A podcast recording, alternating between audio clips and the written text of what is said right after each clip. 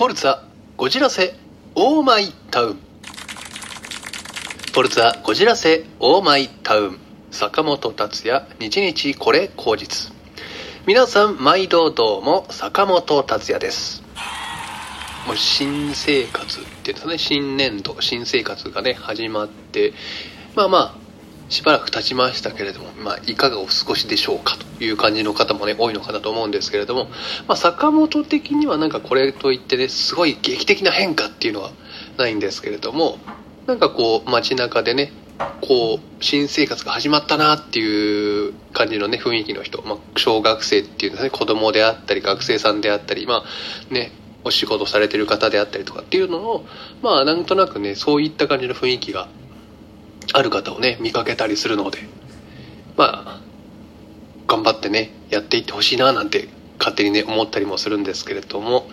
えー、さてですね、えー、まあ、お便りが来ているのでね、ご紹介したいなと思います。ありがとうございます。えー、ラジオネーム、サイキックソルジャー、おぎやさん、おぎたりさんですかね。えー、ありがとうございます。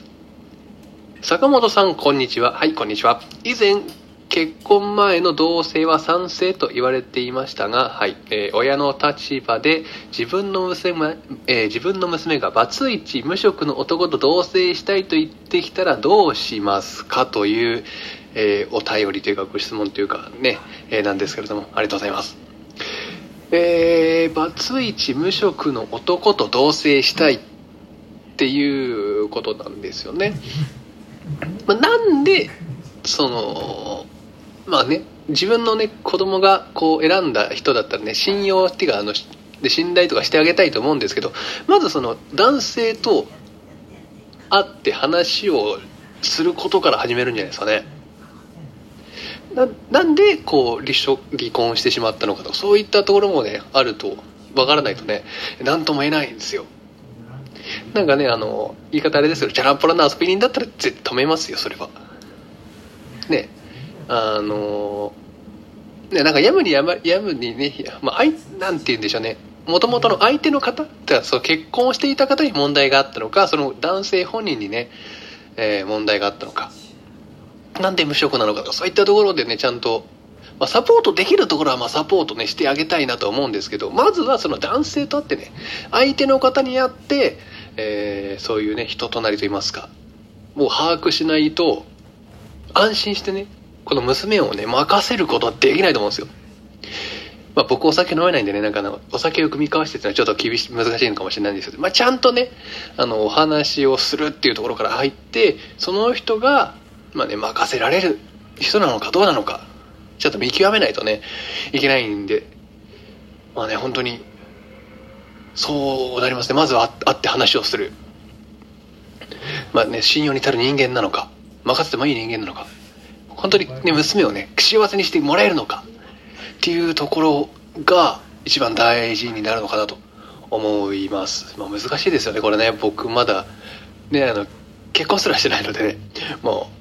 今こんなことしかいないんですけど、まあ、まずはね、会って話をするのかなと思います。なぞなぞなんぞ。はい、えー、このコーナーは、なぞなぞで頭の体操、脳のリフレッシュをしていきましょうというコーナーですね。では、えー、早速今回の問題はこちら。問題。赤い帽子をかぶると涙を流して小さくなるものは何でしょうか赤い帽子をかぶると涙を流して小さくなっていくものは何でしょうかということですね。なんでしょう。まあでもこれは、ね、あの、どこのお宅にも、まあ、あるんじゃないのかなと思います。日常的にはそんな使わないこともありますけど、まあ、あったら便利ですよね。いざという時にこれあると大いいのかなって思ったりもするものにもなるのかなと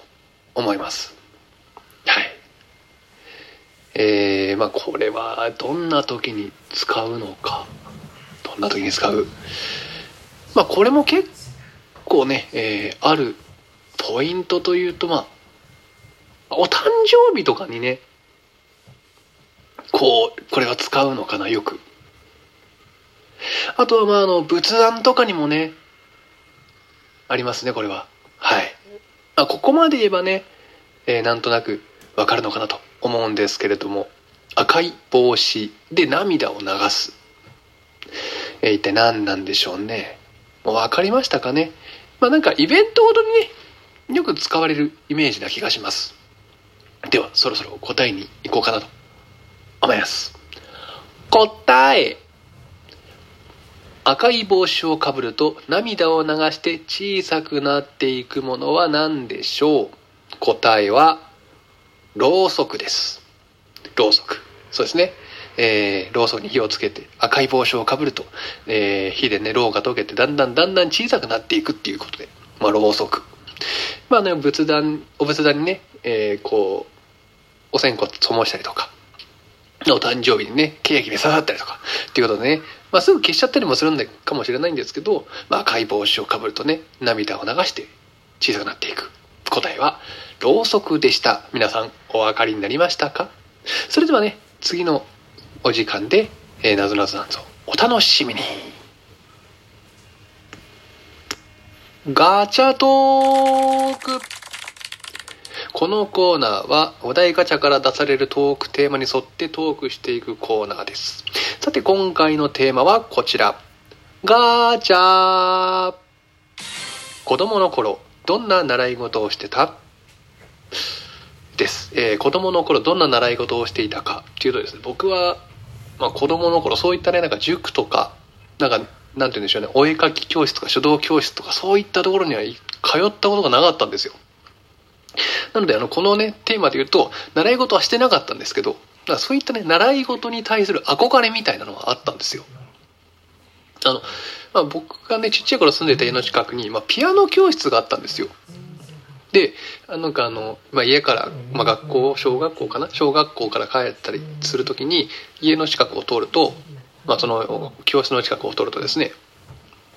ピアノのね、音というか、まあ、音色というかメロディーが聞こえてくるんです。で、まあ、同級生の男の子なんですけど、まあ、その男の子が、こう、ピアノ教室に通ってたんです。で、なんか、たまにね、なんかあの、今日一緒の日だから、まあ、途中まで一緒に行こうよ、帰ろうよっていう風になってたりして、なんかこう、まあ、ちょっとね、偏見があったんです男の子なのにピアノか、みたいなちょっと偏見があったんですけど、なんか、ピアノの発表会か何かが学校であったんですよ。小学校で。その時になんかピアノをね、その男の子が弾いてた時に見て、ピアノってかっこいいなって思うことがあったんです。なんで、だかその時に、ああ、その小学生当時、ピアノって弾けるとかっこいいなで、今でもなんかあのね、たくさんのピアニストの方がね、いらっしゃると思うんですけれども、そういう人たちってなんか本当に小さい頃からこうピアノ付けであったりとかそういうね練習をたくさんしていた方っていうのをよく聞いたりするんですけどなんかね、ま、そこまでじゃなくてもなんかピアノとか楽器ができるっていうのはなんかある種かっこいいなっていうふうな、まあ、憧れみたいなものがありまして、まあ、子供の頃ねそういった何か習い事ねしてればよかったなとかなんかそういうことに挑戦しておけばよかったななんていうことをね、えー、このお題ガチャっていうんですかねトークでねえー、あったりもしてちょっと思い出したんですけれどもまああのまあ、ピアノとか楽器とかも僕、手先がね、不器用なもので、なんかこう、指先が硬いっていうんですかね、こう、固まっちゃうと言いますか。なんかそういったところでですね、うまくこう楽器、なんとなくこう指がすごい滑らかに動くじゃないですか。あのピアニストの方とか、まあ、ギタリストの方もそうですけれども、なんか本当に指になんか針金が入ってんじゃないかっていうぐらいこうガッチガチになっちゃうんですね。何かやろうとすると。まあ緊張なのか、まあ慣れてないのかもあるのかもしれないんですけど、まあそういうのをね、こう、自分でこうやってやるとですね、ああ、なんか習い事とかね、ちょっとやればいい、よかったな、っていうのがあって、そういったね、憧れみたいなものはありましたね。はい。というわけで今回のトークテーマ、子供の頃どんな習い事をしていたかというと、習い事はしてなかったけど、そういったものに憧れはあった坂本でございます。